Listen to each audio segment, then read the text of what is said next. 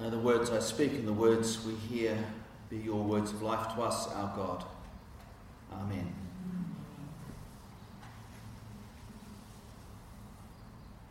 You want to put the first picture up?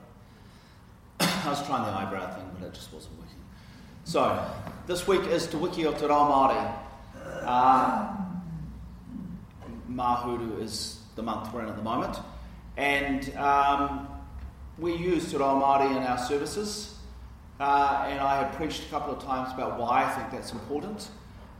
But I thought today, rather than me preaching again, we would have a conversation about that. So I'm going to invite you to have a conversation with your neighbours. And I have three questions. You might have to kind of move to find some neighbours.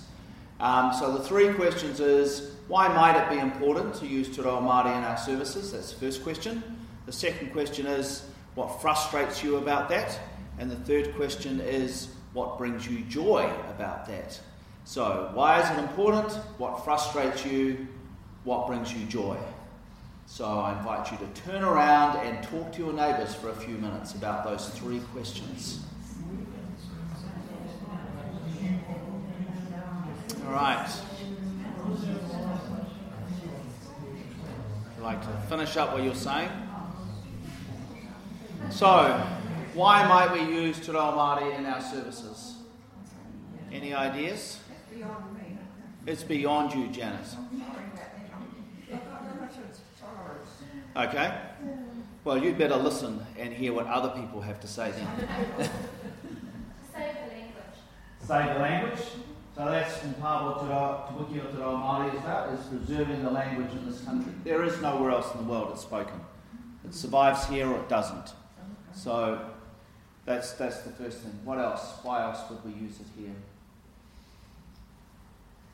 I have found over the years, and it has taken years, is that because the words of our service are very familiar to me, I'm starting now to recognise words that come up regularly. Yep. And I think it's through that exposure on a regular basis with things that are familiar. And even, well, it's much easier to learn the language with song. So if you're singing hymns with the same language, you know, the same meaning, but in a different language, there's an opportunity to become more familiar. It's not the best way of doing it. Obviously, a class would be better, but it's definitely, I can feel in myself, my whole brain is starting to become more accepting of the strangeness of the words. Yeah. They become much less strange. Yeah.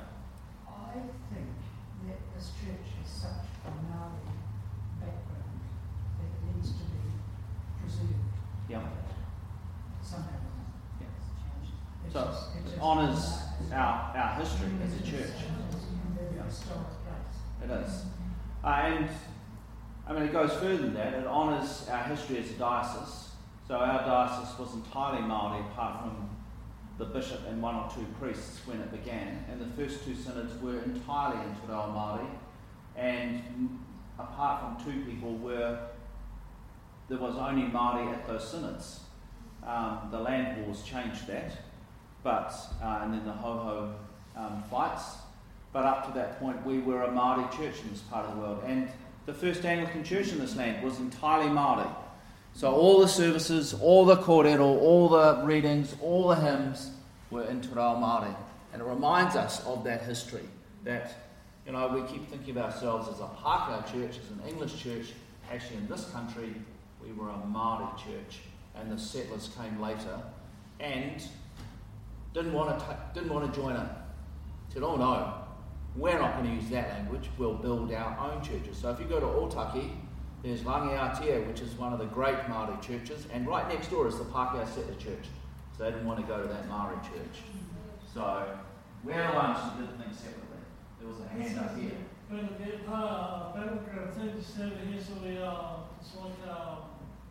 Respecting what happened all these years ago? Yeah, that is part of that.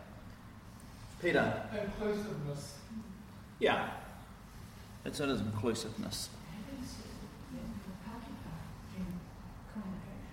Mostly, but there are Māori who come. Yeah. So Mihi comes, she's here nearly every 8 o'clock. And she talked about this morning what it means for her to hear Te Reo Māori in the services. And I've got to say we use a lot less at 8 o'clock than we do in this service. So even that little bit we use at 8 o'clock. Any other things? It's a pity we can't have the English version and the Maori version so that we could sort of learn it, you know, without having to try and learn the language yourself. We would soon get it, I think, if we could have the two. Okay, and we do. So in the prayer book, side by side, so the bits that I use are always translations. I don't use the bits that aren't translations. On the hymn, generally we do have them. So I saw that hymn today, and there was no English translation. And you're right, there should have been. And I'm not sure. I don't know. I'd like to sing if you don't like. Yeah, I agree with that. There should have been an English translation. Yeah. And I'm not sure why there wasn't. I need to go back and have a look at Laurie's things. But well, no, Laurie set up a bank of hymns. No, you didn't say that out loud. But Laurie set up a bank of PowerPoints, and mostly they do have the English translations. I need to find out why that one doesn't and put it in. So thank you, that was a good reminder. It's like every language, John, but unless you go grounding for it, it's hard to get your tongue around some of the words. It is. Absolutely. If you could practice your service, just give one word and the definition of it, but it's easy brought down. That's the communication could get on. As kids, they absorb it quite quickly, but at our age, learning a new language is difficult. It's difficult. It's good for the brain, but it is difficult. I don't understand much about why your body first thing to run and learning it so well. Yeah. And that's really helped us a lot in terms of your speaking to Rao. Yeah.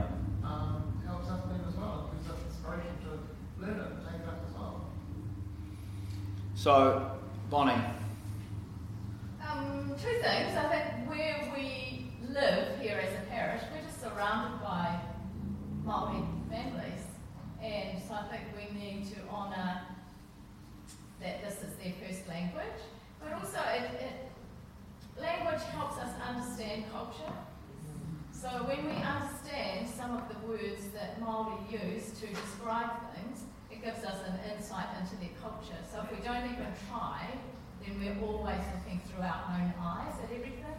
But if we try and use some of the language, because some of the things, the way they describe things are quite different from how we describe things, but it helps us understand their perspective and what's important. Marion? I feel very much that this is on special sacred ground. We combined with Māori and Pākehā, and all the meetings we have together are just so nice and they're friendly, and all the things, and I think they respect us and we respect them. And for us to be able to use Te Reo Māori when they're here, we need to have practiced it beforehand, otherwise it will be quite shambolic. And because we do use it reasonably regularly, we actually do use it pretty well, and they appreciate that. They appreciate that we are familiar enough with it that we can engage both when they come here and when we go to the services. So, there are a lot of people in the church say why don't the Pākehā and the Māori churches meet together more? But when we do meet together, there's an assumption we'll only use English. You know, like if we are going to meet together, we actually have to use... Yeah, no, but the assumption is that we will just use English from the Pākehā side, from many of those who say, why don't we do stuff together? In fact, when we join together, there needs to be a use of both languages. So when All Saints come here in about a month's time, we'll use Māori and English. And I'd have to say also, if you're going to go to a diocesan event, so Cliff and I are at Synod next weekend, the Lord's Prayer will be in Te Reo Māori. There will be quite a bit of Te Reo Māori used during the services that we do there. So if you're going to go to a diocesan event, you've got to be vaguely familiar with the language, otherwise you're going to be left out, really. So that's just within our own context.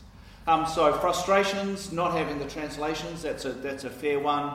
Helping with the understanding the words, I think that's a good idea. If there are any other frustrations? It's just the pronunciation. The pronunciation. So there's a little thing that I can give you that the vowel sounds are always the same. Not unlike a lot of other languages which keep flicking around all over the place, the vowel sounds are always ah for a, air for e. So think of your leather belt, air, not a. It's air. The I is an e. The O is or, and the U is oo. Ah, air, e, or, oo. And if you use those vowel sounds, and if you say it slowly enough, you will always say the word right. Another little trick is AU, which we pretend to say ow.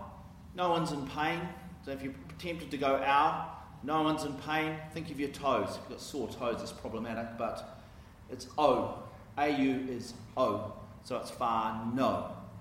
So just think of those kind of things and those little tricks, and you will soon have those things underway. And I have been amazed. So I embarrassed Shirley Scott this morning, but over the last few years, I've kind of did some of that stuff at our prayer circle on Thursday mornings, and we used Te Reo Māori at our Thursday morning services, and her pronunciation of the language has improved amazingly. It was pretty bad when I first got here. I used to cringe when, like I said this, so she knows I think this. I used to cringe when she was on prayers at the end of the month, because the end of the month is always when we have the Māori rohe up, and I would just sit there and go, I really need to do something about this. But she has worked on it, and I'm confident now when she is on prayers at the end of the month that it's going to be reasonably accurate.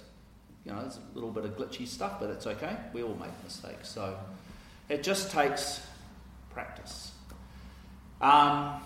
So our readings today, I have one other comment. Our readings today, I do want to put the next one up, which is about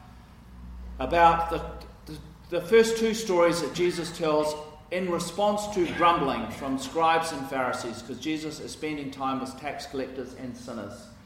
And so the three stories are the lost sheep, the lost coin, and then the third story which we heard in Lent, so it's been kind of cut out of its context, was the story of the father who had two sons, or the prodigal son, or the story of the lost sons, because they're both lost.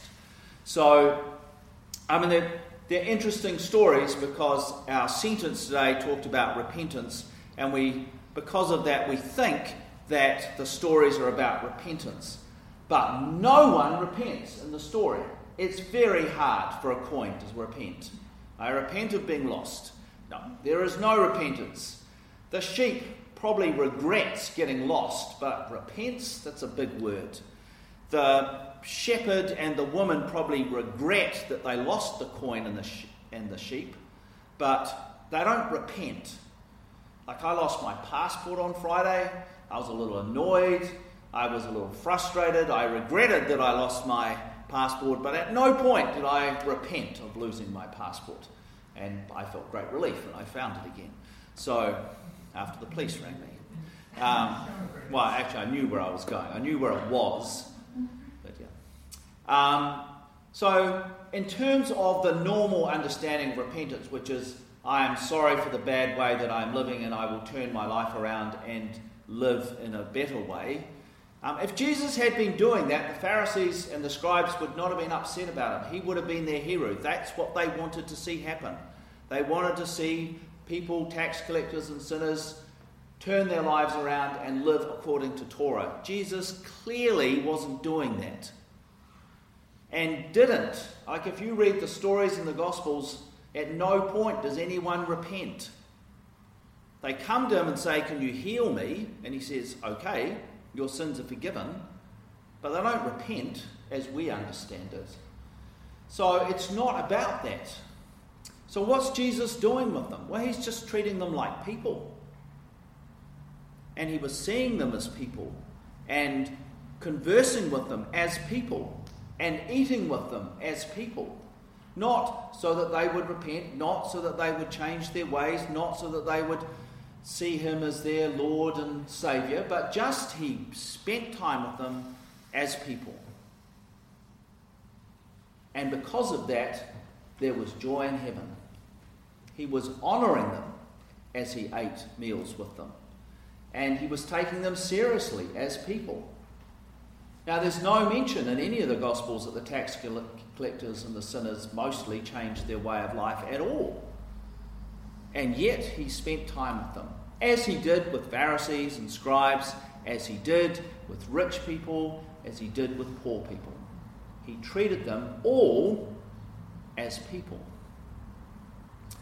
So how do we... So the question then is, who is it that we're not seeing? So the scribes and Pharisees could not see the sinners and tax collectors as people.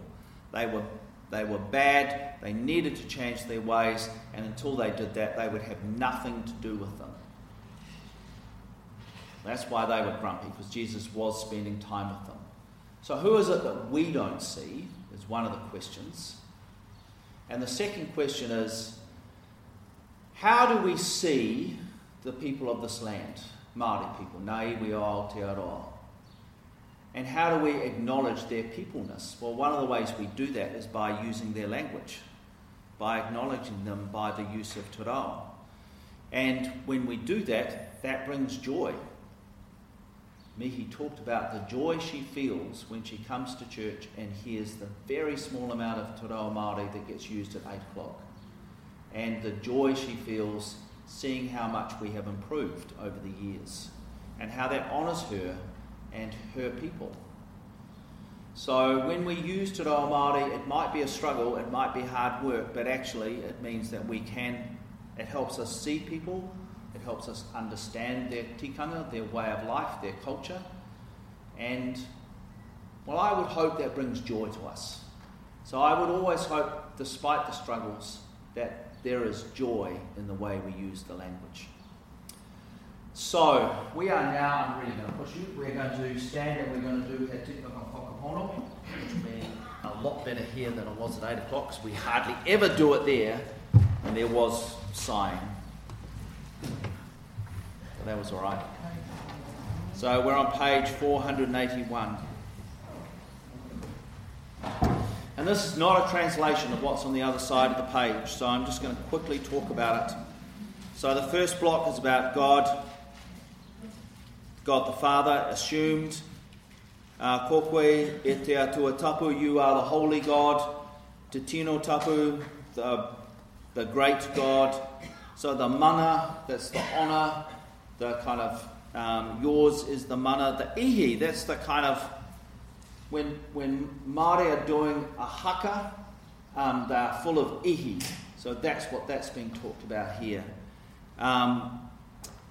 Basically it's just saying that God is everything. The world, the Māori, that is the life force, Te He Māori ora, the life order is life. Katoa is all, you are all. Rangi is sky, Whenua is land. You are always God. Kokoi tonu tātua. So the next one, kokoi to maramatanga o te ao, is you are the light of the world. Maramatanga is light, O is world. I tiohura koe i roto e te po. You shine in the darkness. So Christ is the light that shines in the darkness. You are eternally the Son, Jesus Christ. He po toko manawa mo te ao. The toko manawa is the central po in a meeting house. It is the pole that holds the whole house up. You take that pole away, everything falls down. So it's saying that Christ is the central pole of creation, and everything is built around Christ. That's an amazingly beautiful image.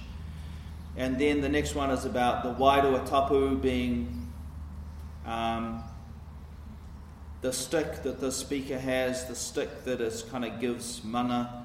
Kokwe toku oranga nako. Nako is heart. And ora, oranga, that is the life-giving heart. You are our life-giving heart. You are always God. Glory to you. So we are going to say this. with all the amazing imagery that is in there.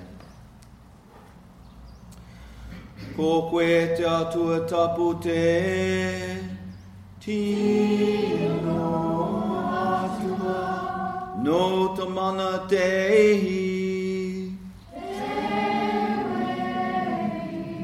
no te ao te Māori,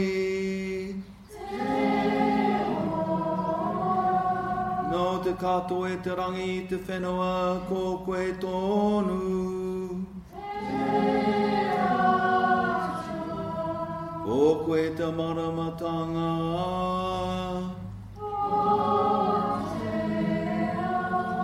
i te ora koe i roto i Te Māori.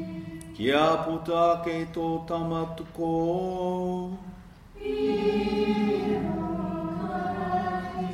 e po toko manawa mō te ao, ko koe tonu. Ko koe te, ko koe taku, ko koe taku,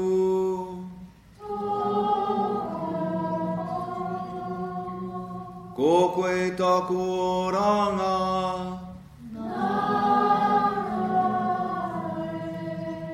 O koe tonu rā, te nā iwi o